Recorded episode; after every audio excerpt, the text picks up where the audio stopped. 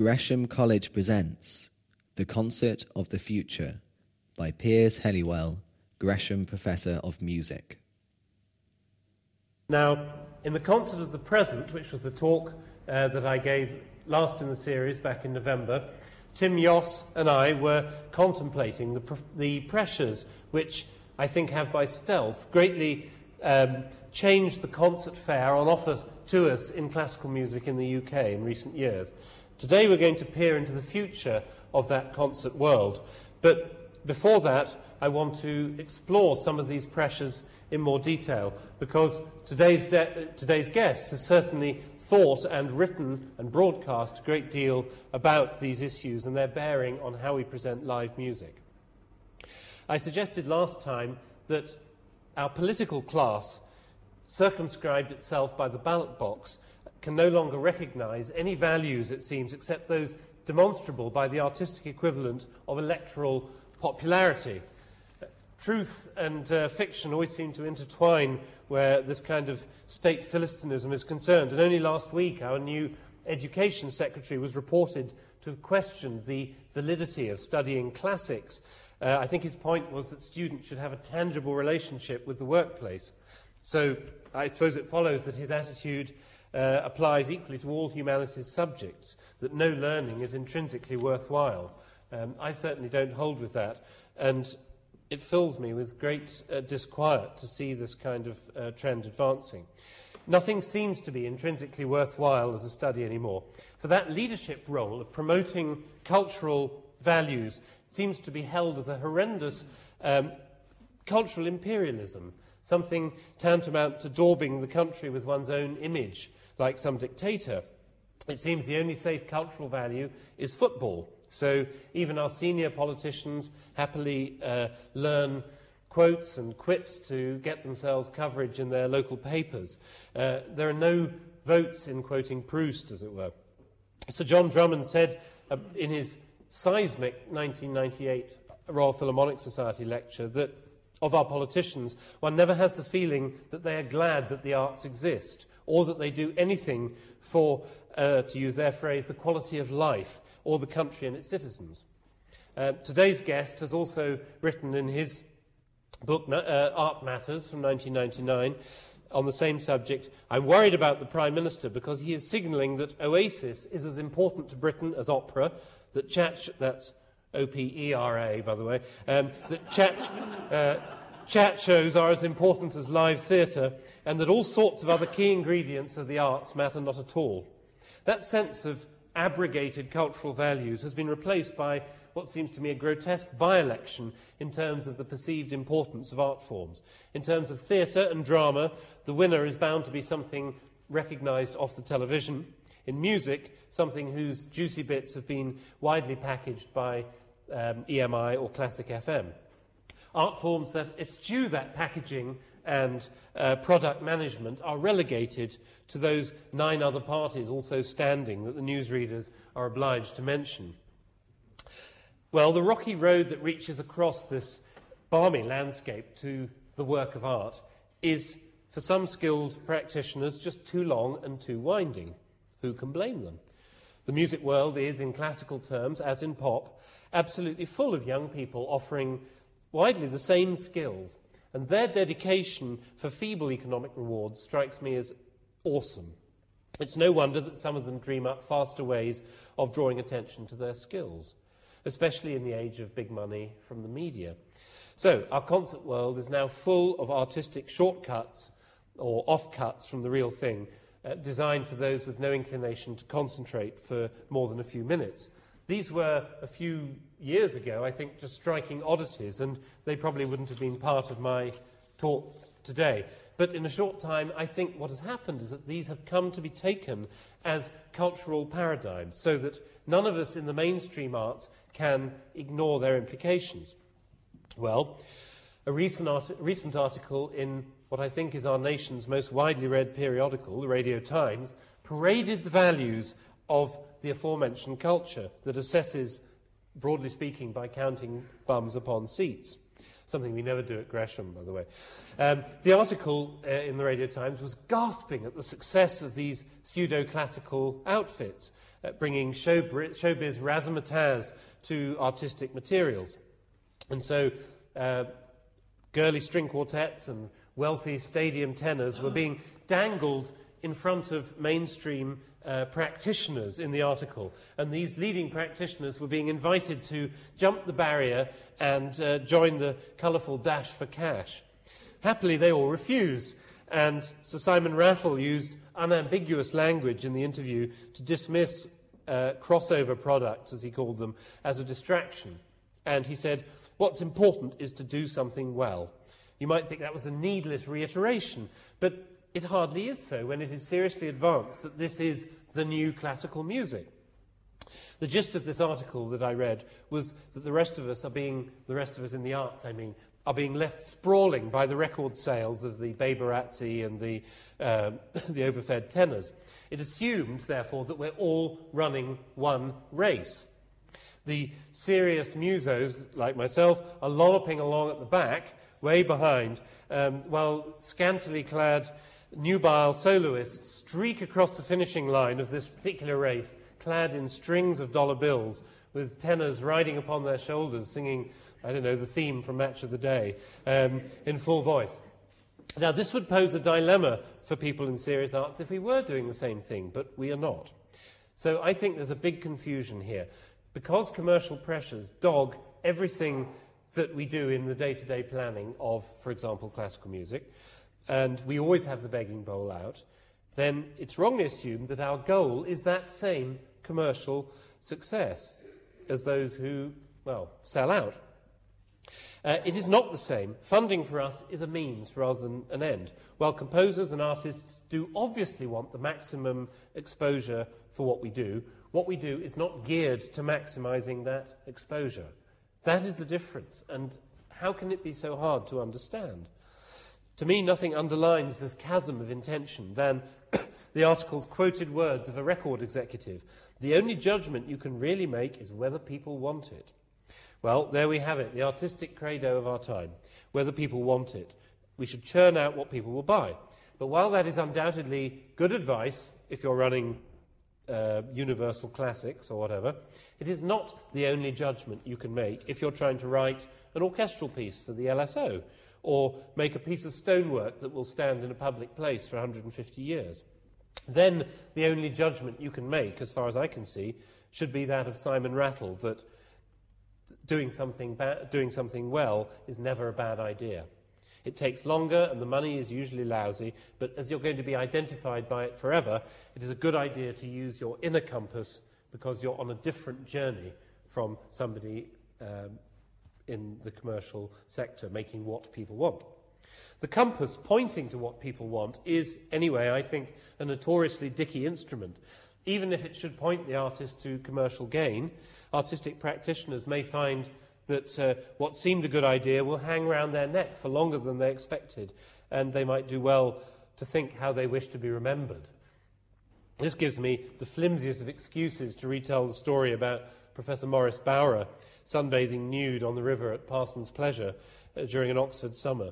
Um, I warned you it was a flimsy excuse. But when a punt full of ladies came by and his colleagues hurried to cover their nether regions uh, as they sunbathed uh, nude, Bowra covered his face with his hat and said, uh, I don't know what you're known by in Oxford, but I'm known by my face. So you may feel the moral of this story is that it's hard to be known by your face, so to speak, if you're going to be commercially rewarded in today's cultural climate. You may not feel there's any connection at all, but still. Um, my own critique of the various babes and tenors uh, is merely to reiterate the distinction between artifact and commercial product, which has been one of the chorus lines of my talks. I prefer to distinguish than to condemn, because, I mean, I have no right to object to the packaging of highlights from music, so long as it is recognized as such and as something different. In any case, any musicologist will tell us that the highlights industry is the second oldest profession in the world, which is interesting. Uh, it's not unrelated to the oldest. But I object only to the idea that marketed chunks become the thing itself. That they be taken for the art of which they are an all singing, all dancing, edited highlight. They're a wholly different animal, just as anything called nuggets is not necessarily the same as chicken. And I've even heard it alleged um, contains uh, minimum 39% mechanically recovered chicken product, um, which is a, a meat content considerably higher than some versions of classical works. So they, these are products, bite sized elements honed toward maximum consumption and commercial gain. And art, as I said, differs in giving no priority to rapid dissemination, though some practitioners are masters at self advertisement. That's something different. Whether the maximum audience will like your work on first or only encounter is not the issue. If it is the issue, you're making a product, and we're discussing an industry. the music business, it is called. And that is something whose culture is the result of popular endorsement. I think that is a confusingly different world, one that rewards the swiftest peristalsis through the national digestive system, though we, we know where digestive systems tend to lead.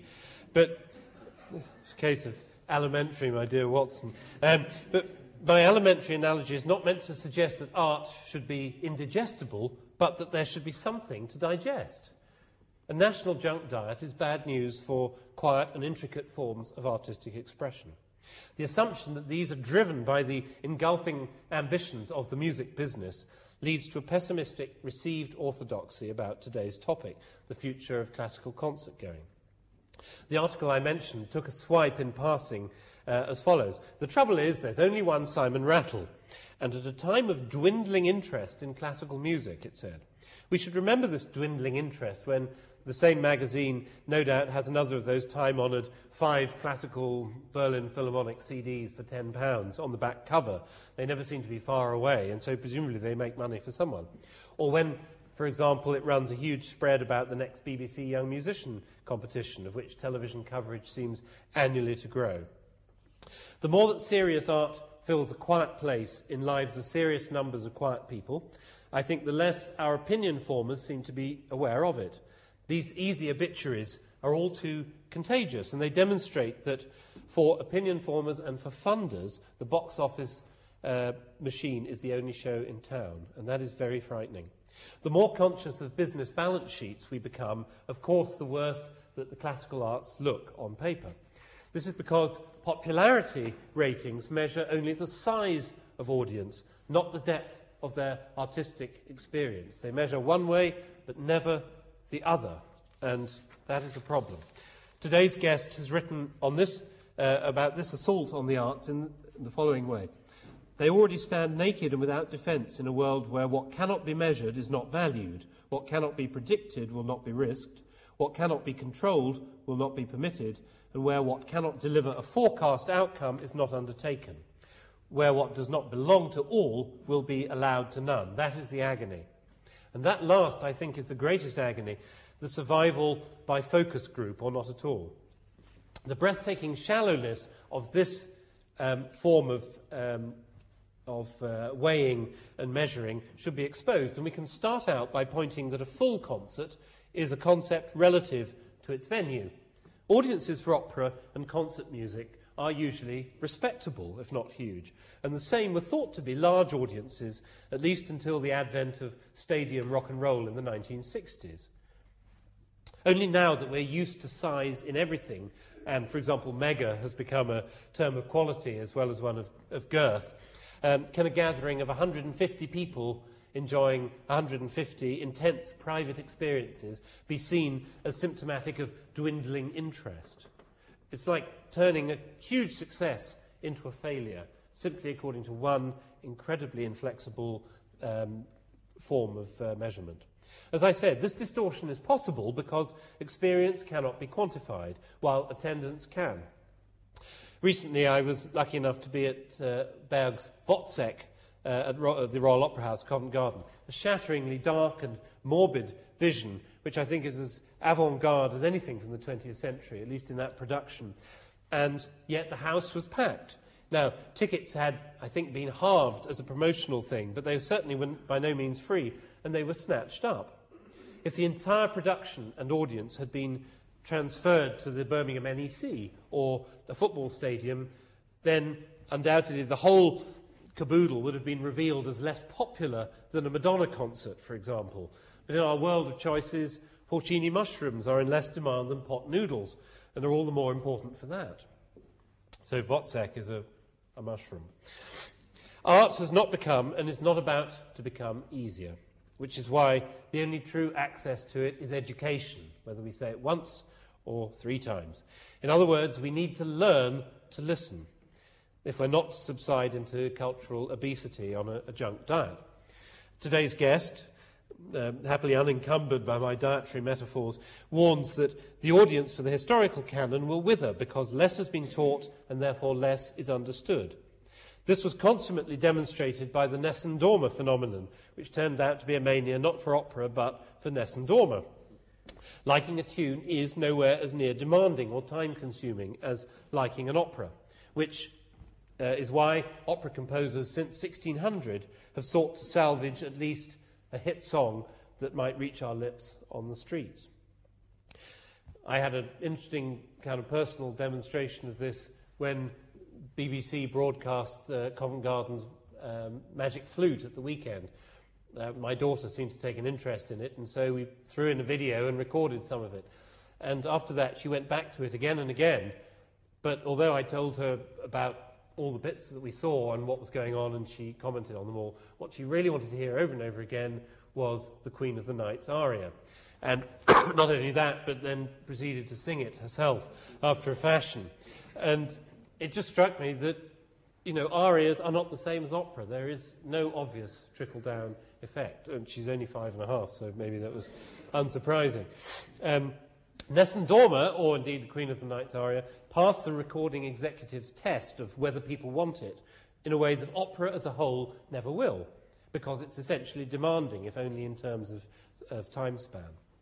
I wanted to make the same point about classical music uh, in terms of the, the work of Henryk Górecki, uh, and to say that um, widespread popularity of his Third Symphony has not, for example, spread into an exploration of his very radical other music.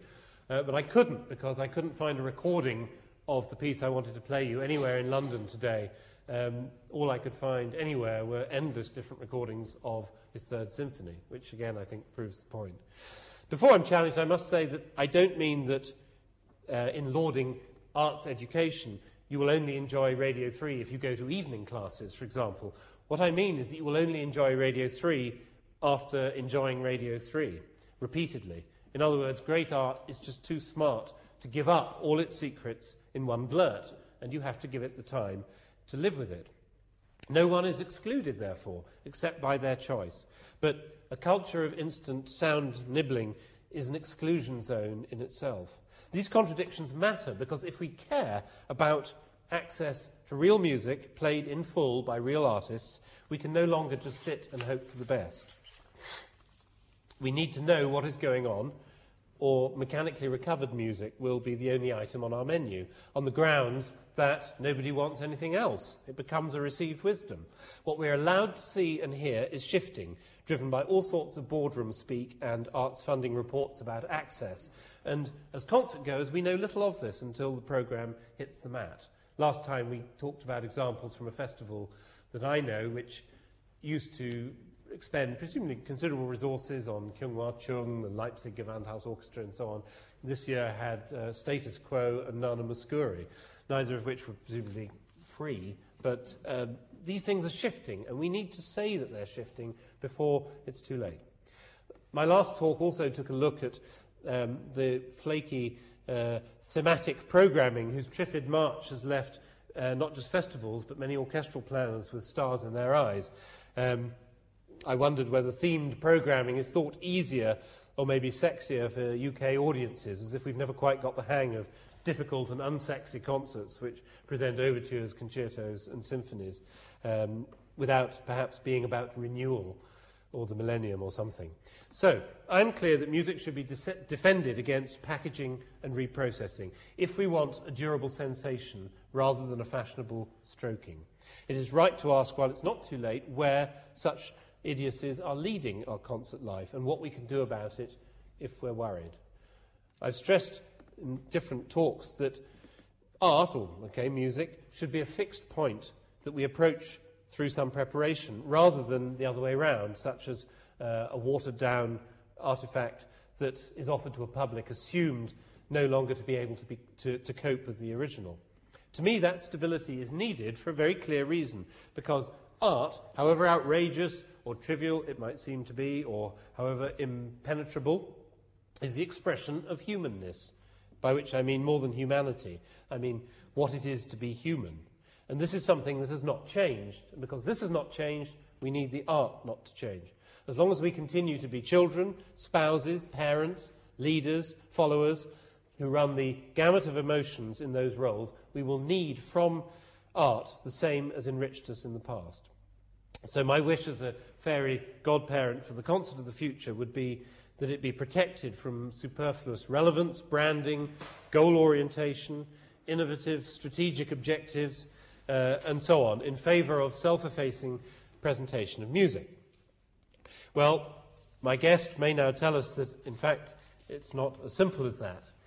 Um, it's a huge pleasure to welcome John Tusa to Gresham, um, coming, as it were, from one of the city's um, newest leading institutions to one of its oldest institutions, we're just over 400 years old at Gresham. Um, as I'm sure you know, uh, John Tusa, as well as being um, managing director of the Barbican Arts Centre, is a former managing director of BBC World Service, a distinguished broadcaster on television and radio, and a journalist, still a journalist, as uh, he'll tell us. And more worrying, worryingly for me, he's also a distinguished interviewer, and uh, his radio series of interviews um, with a lot of my heroes. Um, Stoppard, Elliott Carter, Ligeti, Birtwistle, Anthony Caro, um, all kinds of things. The, these interviews, to me, are in themselves research documents. Certainly, I've actually copied them and circulated them to students. Um, and so he has many strings to his bow, and uh, I'm delighted that uh, during my Gresham time, we managed to get him here. So, John, very well. we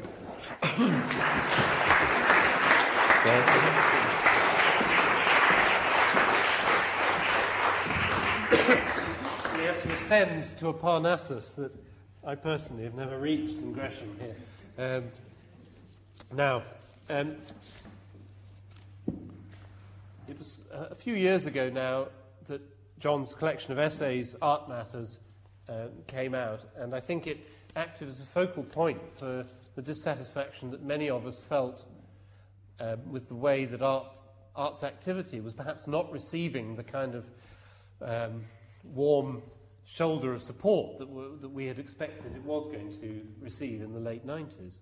And so, one of the things I want to do today is to ask how the author feels now, not just as a practitioner, but as an observer of other people and political practice since then. So, one of the most striking features about this collection was a, a short essay in which the, the writer said that he was worried about Tony for various reasons, some of which I mentioned, to do with uh, giving a lead on what are core cultural values in the UK. So, John, perhaps I could begin by asking you four years on, um, how worried are you now about Tony? I'm still pretty worried. Um, I read a piece in the Standard last week, following on from Tessa Jowell's interesting remarks in Berlin, saying, why is it that the Germans take their culture more seriously than the uh, English stroke British?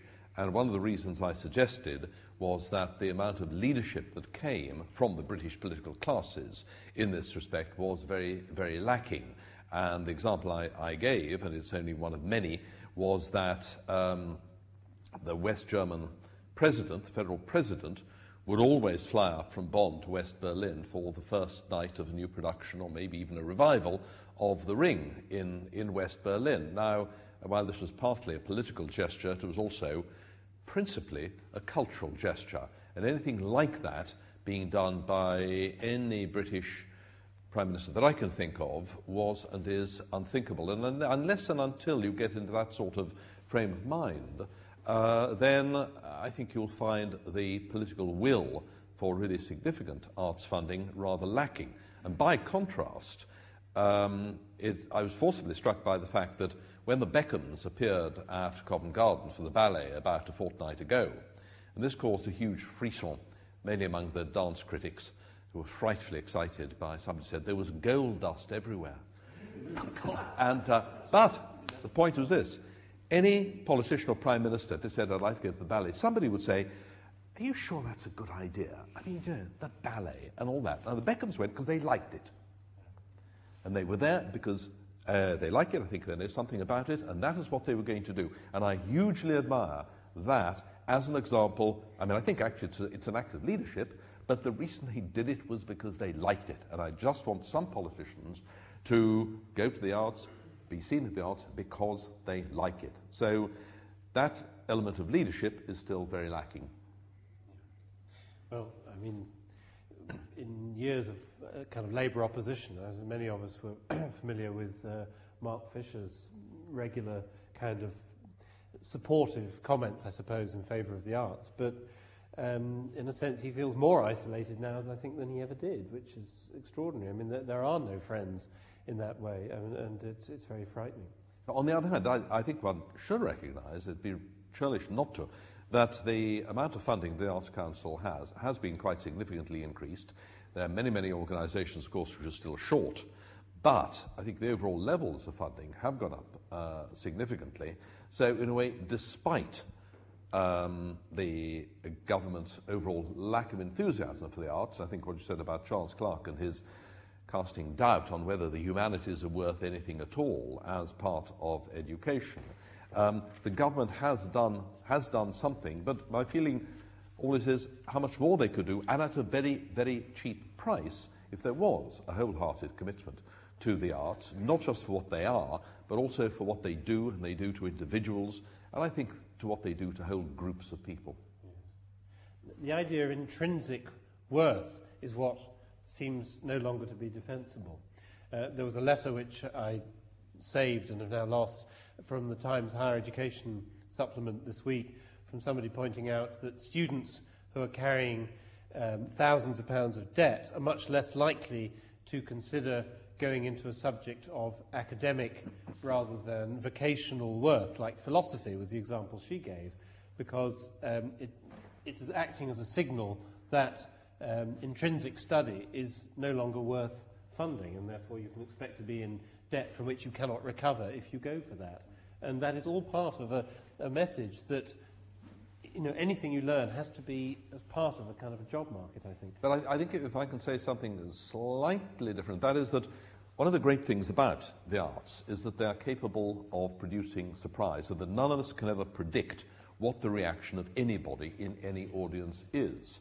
And that is wonderful. Um, that, that is that it is completely unpredictable. And I'll just give you one recent example of how wonderful I think this is. Uh, the Royal Shakespeare Company has just started their new production uh, of an adaptation of Salman Rushdie's um, Midnight's Children. And that's on till the end of uh, February. Uh, and I think it's a, I mean, I think it's a so-so show, frankly, myself. Um, but I was comparing notes with somebody, and she said, "Ah, yes, my grandson, who is at the LSE, was so excited by it, he went back to his hall of residence. His next door neighbor happens to be a young Indian. And he turfed him out of bed and said, You've got to tell me about Indian independence, what life was like in Bombay at the time. I've just seen this play. This is the most exciting thing I've ever seen. So the lad is 20. What does he know about Indian independence in 1947? For the first time, he heard about it, he saw something about it, and he wanted to know a huge amount more. And I think the sheer unpredictability of what we do uh, in the arts is, is absolutely wonderful. And that's only one, the latest example of how, thank God, you can't predict what everybody or anybody in the audience is going to take away from a performance. Yes. I mean, it, it always seems to me that there's a kind of purity, perhaps this is sentimental, but there's a kind of purity about the encounter between say, uh, a very young child and an artistic material, whether it's just a drawing that they can do or, you know, banging a drum or something. And that from that moment on, um, it's a matter of how little they're interfered with by kind of institutional mechanisms. And going back to your, your example of Berlin, uh, I mean, why is it that it takes a British conductor and, you know, the leading British animateur of his, of his generation to make that happen out of this country? I mean, is it that there is this kind of institutional interference in, that prevents these sort of things happening here? Because, as you say, the talent was British. Uh, yes, uh, exactly. I don't think it's institutional interference. I think in that case it's very, very simple. This simply isn't the money. The London Symphony Orchestra's education programme, and it was their educational animateur, Richard McNicol, who actually did the Berlin project, or was a large part of it. He could have done it in London. LSO could have done it in London. They're simply not funded for it. Uh, and Rattle, and no doubt Berlin, despite the fact that it is strapped for, for cash, said, this is a project we're going to do, this is a huge project, and it was funded. So again, when Tessa Giles said, why can't this sort of thing happen in, in London? The answer is because the Arts Council and you don't, don't fund it. Um, so I'm afraid it does come down to, to money. And w- just a, a little gloss on something you said uh, earlier, Piers, which, which struck me. Um, I, I mean, I think too often we say, yes, the arts have the begging bowl out and so on and so forth, we're subsidised. But being subsidised is incredibly important because it demands that you're different doesn't it? It's the justification. It's not just justification, it's the reason for, for being different. Uh, and again, when you said that um, you give, pe- give people what they want, what the arts have to do and what subsidized arts have to do is that to give people things they don't know what they want. I don't mean they as well. I don't know what I want from music. I don't know what I want in the theatre. But I'm pretty damn sure that I want something that is different, something that is original, something that is going to surprise me. I can't be the only person who feels this way, and I'm not. And that is the fallacy, the awful fallacy of to give people what they, what they want. On that basis, everything stands still for forever and a day. And that seems to me to be the overriding argument and justification for the arts, whether they're subsidised or not. But you see, this, like so many of these problems, starts right at the bottom with the education of the very young. This is something that I'm going to say a bit more about on Thursday lunchtime. Um, it concerns me greatly that there is a trend in our education to, and I think it is craven, to judge material uh, in musical education according to whether the children can relate to it and whether it is relevant. Frankly, education is not about what you already know. It's about what you don't. And in other areas, for example, engineering or, uh, I don't know, dentistry or whatever, we learn not just about what things are, but how they work. And it seems to me that there's some kind of tarnish that has, that has come up upon learning about how things work because it, maybe it marks out the aptitude of some people as being you know, better at these areas than other people. And that is something which is anathema to all politicians. So part of the same thing is that there is a, a horror of difficulty, and this is where classical music is deemed to be getting nearer to the commercial product, from which it is quite separate. I have no problem with the commercial product beyond envying their, you know, their high earnings, but I mean, they are something different. And, and it, it is a confusion which is all more easy to make when we think of um, a classical artifact as being, you know, well, when we judge it according to how quickly it can be consumed, as you say. It, seems to me that there is an intrinsic interest in something that we don't understand, that that is what art assumes. It doesn't have to be, as I said, it doesn't have to be indigestible, but there has to be something to digest. And digestion is a process. I mean, whatever it takes. We don't just swallow something and it's gone. It takes ages to break down in our system, and I think that's how art is meant to work. But it, perhaps it's a kind of short termism, I don't know. Um, also in the book, you mentioned uh, what you said would be a deal that we would accept the managerial jargon that was then and is now being forced upon us if there was a recognition that the arts are different and they're not a business and so on in this country. We're surrounded by jargon, we use it increasingly, we catch ourselves trotting these things out, but have you seen any further recognition amongst powers that be that we're dealing with something that is intrinsically different? Well, I, I think that what's also happening is that politicians, particularly, realizing that the pure language of managerialism is a poor guide to themselves, even in the field where they are supposed to be expert, which is policy making.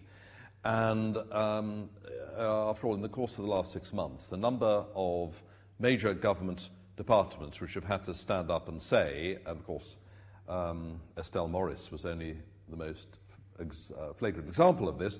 She said, I promised you X years ago that this would be achieved, and this was the, the objective. Well, I haven't done it. Now, Estelle Morris happened to have the uh, candour and the honesty to say, I missed that target and I'm resigning. But other ministers uh, stood up and said, We promised you such and such a target, usually over transport, but not just over transport. Uh, we haven't hit it, and, but that's only because we've delayed the time when we, we will hit it. And I thought, every t- reclassified as an aspiration. Re- reclassified, yes, we have rescheduled this train and it'll arrive an hour late.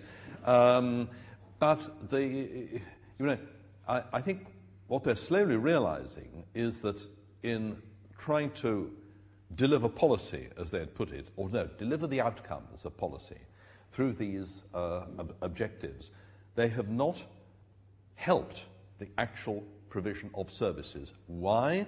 Because most of these targets are mechanical, and unless you have these targets informed by values, then I don't think they will ever hit any of their targets. And the great thing about the arts, seems to me, is they do put values, or they uh, assert and express the primacy and the importance of values, not just in the activity of the arts, but actually in most uh, activities. And it is this dis, disjoin in the world of politics, particularly, and I think in, in business too, that if you try to be too mechanical, too quantifiable, um, then you will almost certainly miss the targets that you have defined because you haven't thought about the activity. Uh, it doesn't matter whether this is the, or the efficient organization of an accident and emergency uh, or, or anything else. And all I say is the politicians are being very, very slow in recognizing that what's missing is something they can learn from the arts, which is that without the values, without the skills, and so on and so forth, the thing simply won't work. This is what I mean about intrinsic. I think it's something similar about the, the loss of intrinsic values. And I mean, art is sublimely useless after all, although we know that it can do all kinds of things from music therapy to helping business be more productive, but that isn't the point. Hmm. You know, it, it is not built as a tool. But that is a dilemma which you touch on in one of the essays, where you say that um, it all hinges on um, whether the arts should be supported because of what they are or because of the impact that they have, to use a good New Labour word. Mm. The impact. In other words, social engineering, I suppose. I mean, we've seen a lot of this even in this Parliament, haven't we? I mean, there was a Green Paper in 2001, I think, which urged us as, art, art, as uh, artistic practitioners to go out and help um, the, uh, the businesses to, to be more productive through, I'm not quite sure how, but somebody had told them that uh, the, the artistic practice can be good news for business. And so suddenly they had found something that, some use to which uh, sponges in the arts could be put. And, well, you know, I wondered whether there is anything that can be done to, I mean, in a sense, it's the same question as we've been looking at in, in a different kind of corner. But is there anything that can now be done to underline the, no, the notion of an intrinsic worth or is it just too late? I mean, is it a kind of constant rearguard battle now? Oh, I never know. I, I, I'm very, very resistant uh, to thinking that anything is, is too late. Yeah. The arts are fantastically useful, and it, it was demonstrated during the war. Think of workers' playtime. Most of us, I fear, are remember, old enough to remember, workers', workers playtime. playtime. Yeah. What did workers' playtime do? But keep morale up. Uh, music while you work all, all these things. This was a very, very practical recognition that if people listened to music and they felt cheerful and they had a laugh at half past 12, it was half past 12, wasn't it, uh, uh, workers' playtime, yeah. uh, then the chances were they would go back and they would make more, more munitions in, in the afternoon. Um, this is not a very difficult proposition, and I think in one level, at one level or another, that still applies. It's just we don't quite know how, how to, to apply it. Yes. Um, well, one way in which um, one way in which uh, kind of uh, commercial world has interfered with, with us, I suppose, is to try and um, get us to, to market things. You make the point that uh, art and marketing are, are intrinsically hostile to one another because marketing is about, I think you say, collectivism, and art is about individual statements, and somehow that has to be reconciled. But do you think this is a good thing? I mean, I've said some rude things about thematic programming and so on in recent talks and everything, but do you think, I mean, you have experience of audience figures and uh, flow charts and all that kind of thing. I mean, is this a helpful thing in terms of actually making people go to things that they would not go to otherwise? Thematic programming? Yes. Almost always a mistake. Some of the worst um, uh, some of the biggest losses we've sustained in recent years of when we had extremely clever uh, thematic festivals. And we learned the hard way that if you put something into your programming because it fits into a theme but isn't itself terribly good, that is an absolutely surefire way of losing money. Um, so, you, you know, you, you, have to play these things in a rather, uh, a rather subtler way. But, uh, um, I mean, I think at one stage you said, yes, at the millennium we'll have a great festival on the theme of time. Yes. It's going to be, and we drew up all sorts of programs and ideas. And the more we looked at the programs, we thought, this is terrible. So fortunately, that was one we did not do. Uh, we, we, we, avoided that, but there, there have been others.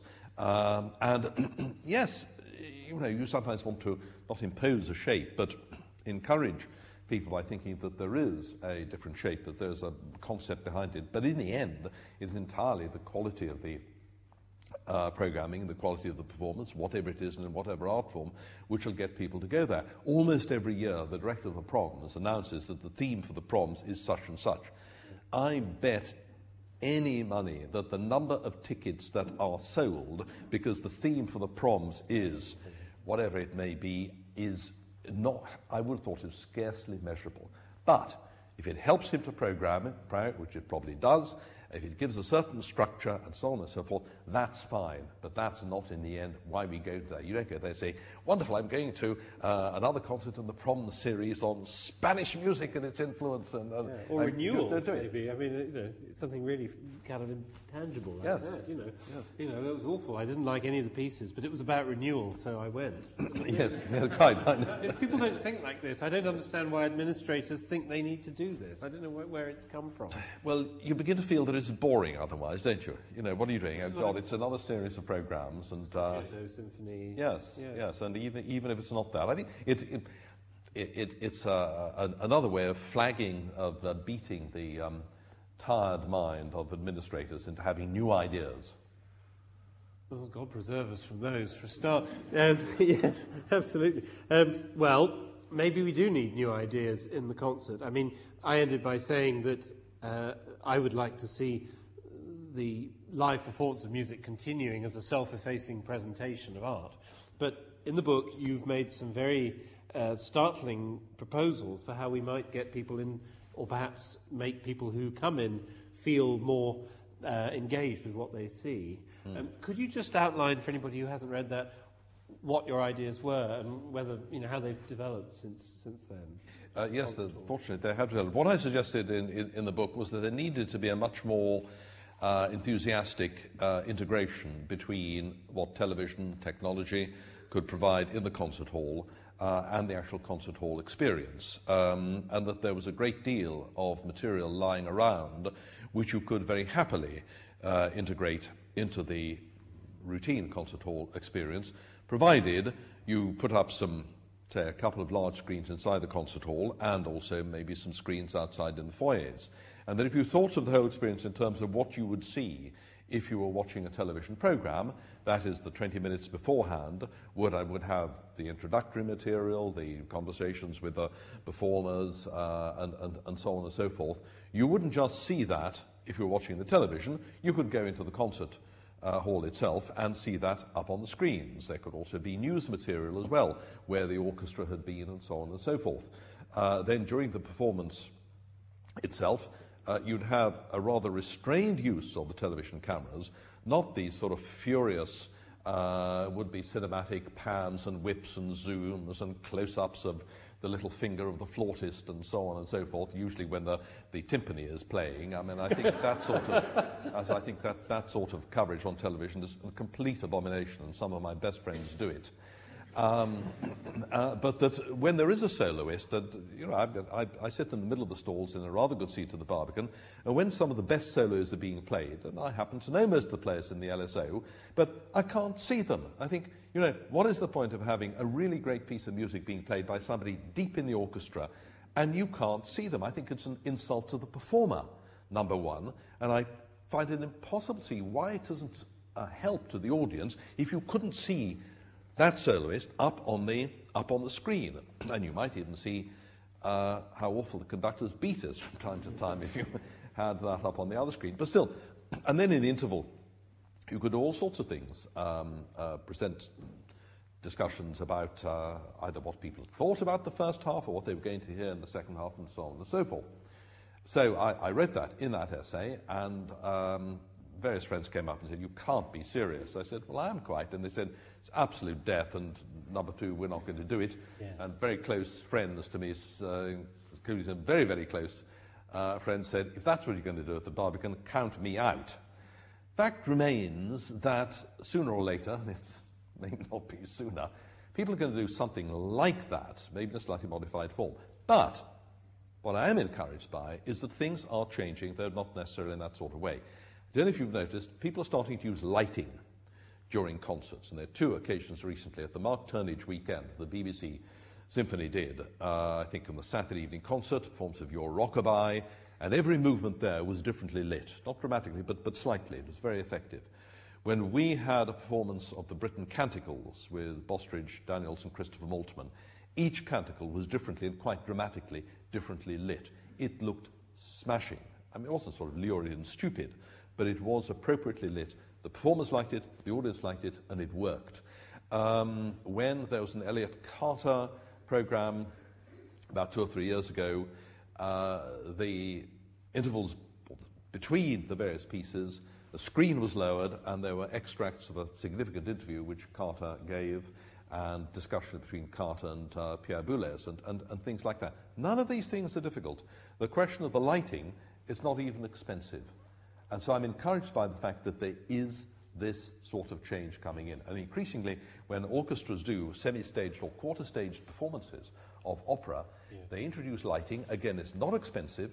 Uh, I mean, this is, I think, one of the best performances of Act One of Tristan uh, was done about six weeks ago when the BBC Symphony did it, semi-staged with a little bit of lighting, absolutely stunning. They're doing Act Two tomorrow. If, uh, it is one of the best performances of Tristan you, you will see. So, things are happening. It's a visual experience as well as an oral experience. You don't need to put people off by doing it. Yes, absolutely. Um, I'm just pausing because um, I wanted to uh, just to take, well, to try and round things up a bit. And um, I was trying to frame a question about whether there are, there are not just these two alternatives the, the abstract, uh, the kind of very straight presentation of music, and the kind of socially engineered um, you know, music for, um, I don't know, um, improving some statistics rather. Are we insufficiently good at telling stories, the things that music does?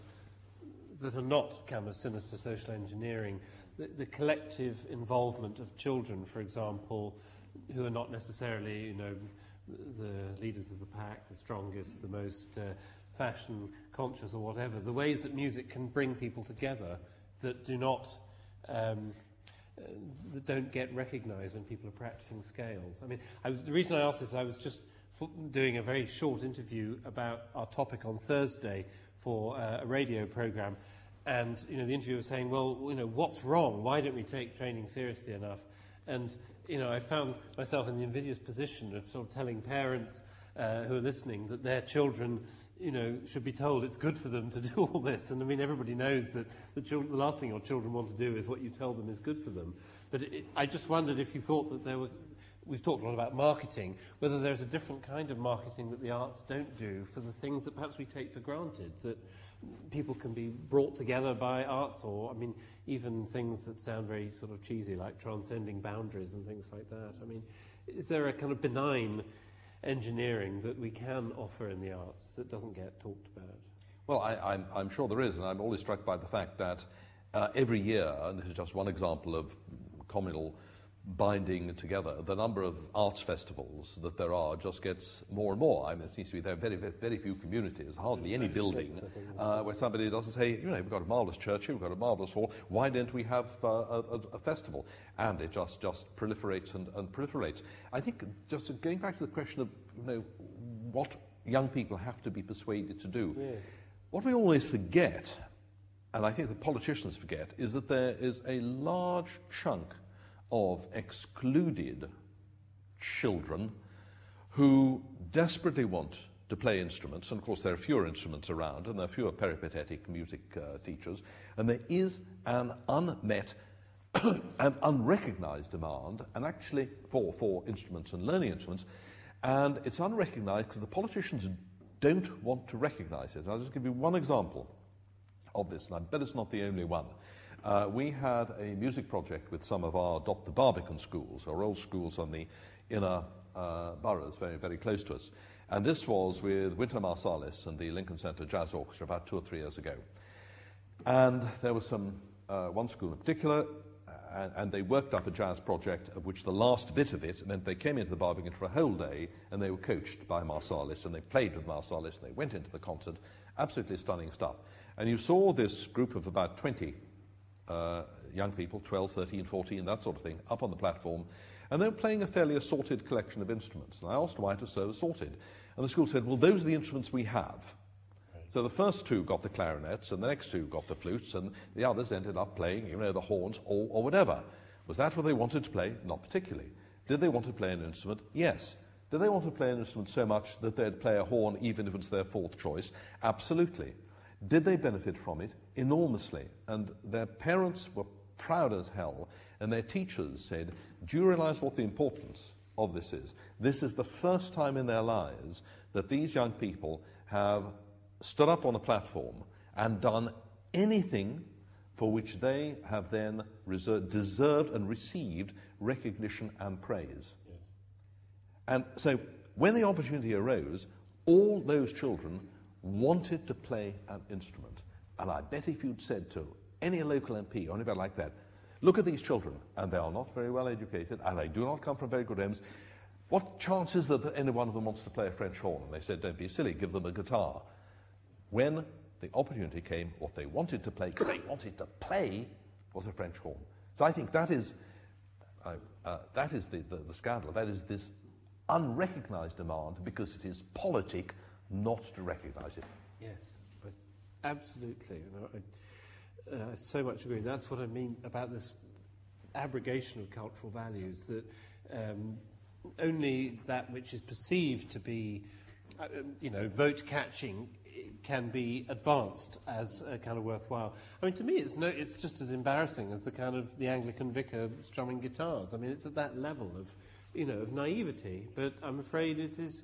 I mean, everything that music represents in terms of di- diversity and um, private expression and all those things seems to be at, at, variance with the values that our political class espouses. And, mm. and that can be very frustrating. But, I mean, your example is a wonderful one of the fact that self esteem, or whatever we call it, is something. I mean, music reaches to all these things in a way that no amount of political strategies seem to be able to. And it's not up to politicians to define where people find their self esteem. Exactly. But an awful lot of them would probably be rather shocked at the thought that children from inner city schools looked for self esteem and found self esteem by picking up a classical instrument. Well, no politician would have ever scripted the Billy Elliot movie. Well, no, quite. Yes. Would anybody like to ask questions? Sir? I'm a very regular visitor to Gloucester, and I very much appreciate what you've done, sir, in the last few years.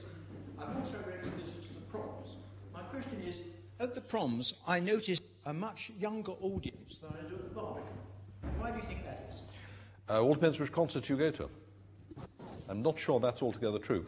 um, it, it, it, depends. Um, early music gets a different audience, um, tends to be a younger audience. Contemporary music gets a much younger audience. The more advanced we are, uh, the more cutting edge uh, we are, the more blurring the boundaries uh, or extending the boundaries of classical music into music and um, video, music and film, music and dance, the younger the, the, the, audience is. In fact, as we've changed our programming, and this is in the theatre as well as in the concert hall, the audience has, the average age has become significantly younger. So I wouldn't accept that as a generalization. It depends very much on the programming. It also underlines the fact that as one of my previous guests is fond of saying, all musical um, styles are minorities now. I mean, if you go into any record shop, yeah. there's a list of them, and there's classical right at the bottom, and there are all these other ones, they're all minorities as well. Yeah. So, in a way, there's an audience, young, old, you know, tall, short, whatever, for every different kind of music, Mm. um, it seems. We've sort of fragmented, I think.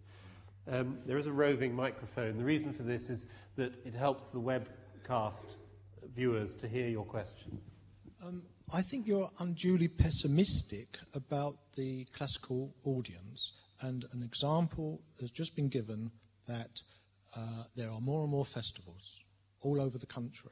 And the good thing about the festivals over the country is it's spreading out of London. And if you take a longer perspective, say, uh, uh, well, it could be say, say just 100 years ago. Now, people in this country, outside of London, how many concerts they'd ever heard? They didn't even hear the music. They just, the, the, some were round pianos in their home. Now, if you went throughout, throughout the country today, you will find people all over the place with a wonderful CD collection, and they sit down, and it's not live music, admittedly, but they're sitting down and they're really enjoying classical music. It's nourishing, giving them a spiritual nourishment, shall we say. And I think one could be much more aggressive about the popularity. I mean, I'm going to the garden tonight. I had to queue up this morning in a long queue to get a day ticket because day tickets are more or less expensive. The, the place is going to be packed. And so Well, that was rather the point I was trying to make when I was saying that we have to make the point that, you know, events are not a failure just because there are less than 25,000 people there. There are some things that attract those kinds of audiences. But to me, I mean, the most stunning concert, you know, I've been to recently was a quartet concert in this room where there were only about 70 people here a year ago. And, you know, it had nothing to do with how many people are there. This is what I'm getting towards. And I, I absolutely agree that the power of the art still reaches a lot of people, and we have these wonderful tools for doing it. But I think, in a way, it's a kind of it seems to be a kind of uh, national vice that cannot speak its name. I mean, for the reasons we've talked about, that there is, no, you know, there seems to be no vote. Uh, you know, there are no votes in standing up and saying, you know, everybody, you know, people listen to the Beethoven symphonies or whatever. We're not led by this. I mean, it, it comes down to things as simple as John's example about leaders going to the opera and, and saying this is something that we value. This is part of what we perceive the nation to be. And I think that doesn't happen. I think there is interest.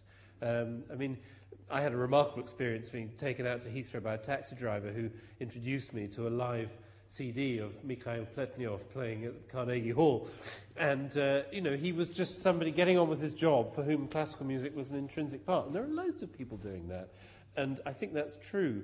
But I think that there, are great obstacles for the people actually making this stuff, whether they write it like me or they get up and play it. I think that because of the kind of uh, the failure to celebrate this more obviously, if I can put it like that. Can, can I just say something which I, I think picks up from, from what you said? Um, uh, this is about the spread of venues in which music is, is played. uh, it's impossible to have a discussion about concert halls and concert, concert giving, uh, I find nowadays, without somebody saying, and of course, I want to experiment, or we should experiment with new venues. Uh, and I think there are two, two things happening here.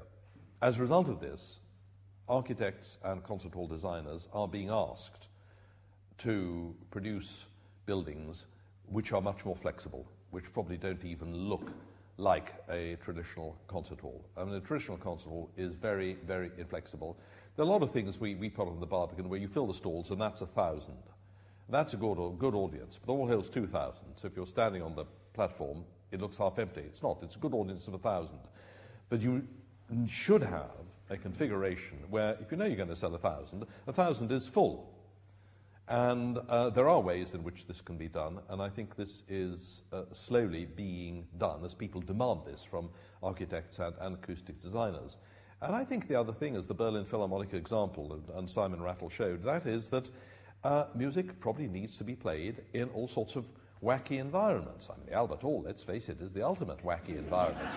Uh, I mean, it's great and inspired, it's crazy, but as a concert hall is, is absolutely crazy. But every year, for 75 concerts, 5,000 people go, go there every night. But I think that the thing uh, really that does trap us, and we are a bit trapped, is the physical buildings that we have inherited. We have to make do with them, and there are all sorts of things that, that you can do. But this sense of saying, I want to find the alternative venue. Uh, you know, where was the Almeida Theatre really happy? When he went down to a converted bus um, station at, at, at, at, King's Cross. And everybody flocked there, you know, because the floor was concrete and the wood was made, uh, the bars made out of rotten wood, etc. There is something there. We are searching for an informality of atmosphere as uh, while keeping the quality of the actual performance. And this is still very much unresolved business. One last question from the gentleman at the back uh, who put his hand up earlier.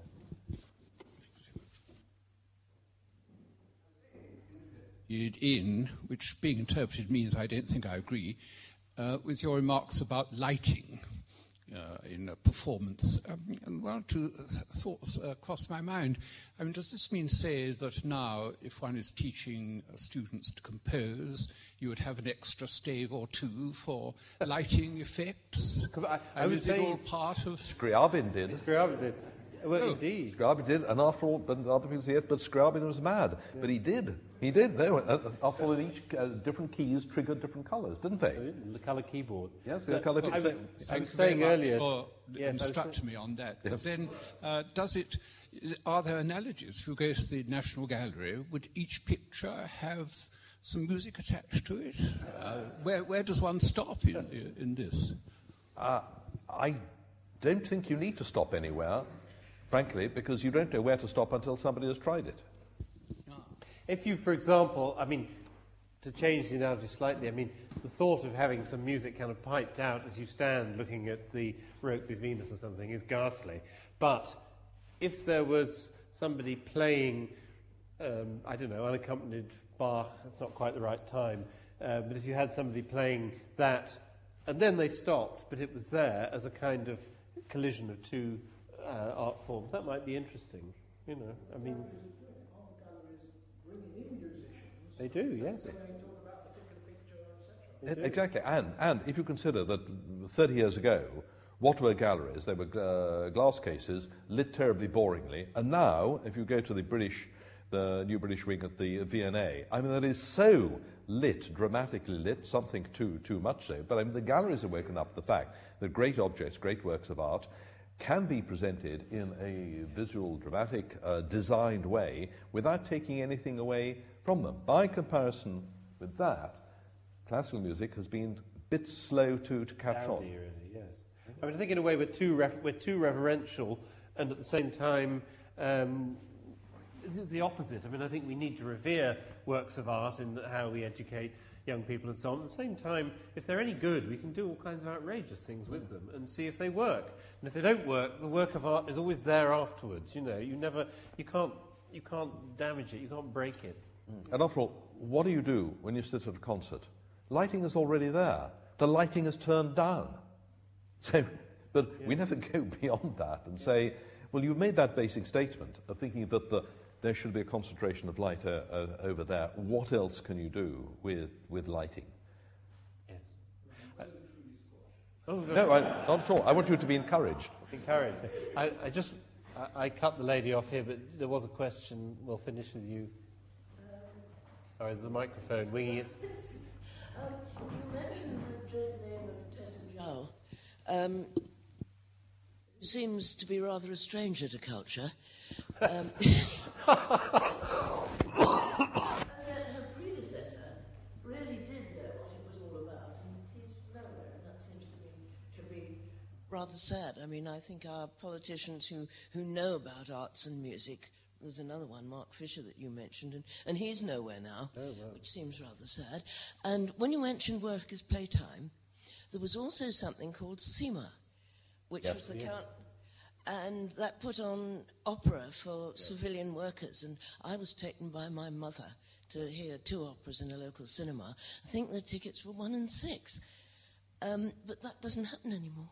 Well, no, of course, life was very boring at the time. I mean, it really was. We can all remember what, I mean, even, even, even after the war, I mean, life was very boring. Sundays were, were torture. Uh, and so when, when, particularly during the war, people had things like CEMA, you know, providing music, there was nothing else to do and uh, we all have very, very much more to do. That is also, I think, part, part of the, the problem. And may I say thank you for the LSO education project, which is I'm just hap- about to start in my borough. Good, good. Well, it's time to wind up, but um, you all join me in thanking John very, very much for making time to join us at Gresham today. Thank you very much. For all information, please go to our website at www.gresham.ac.uk.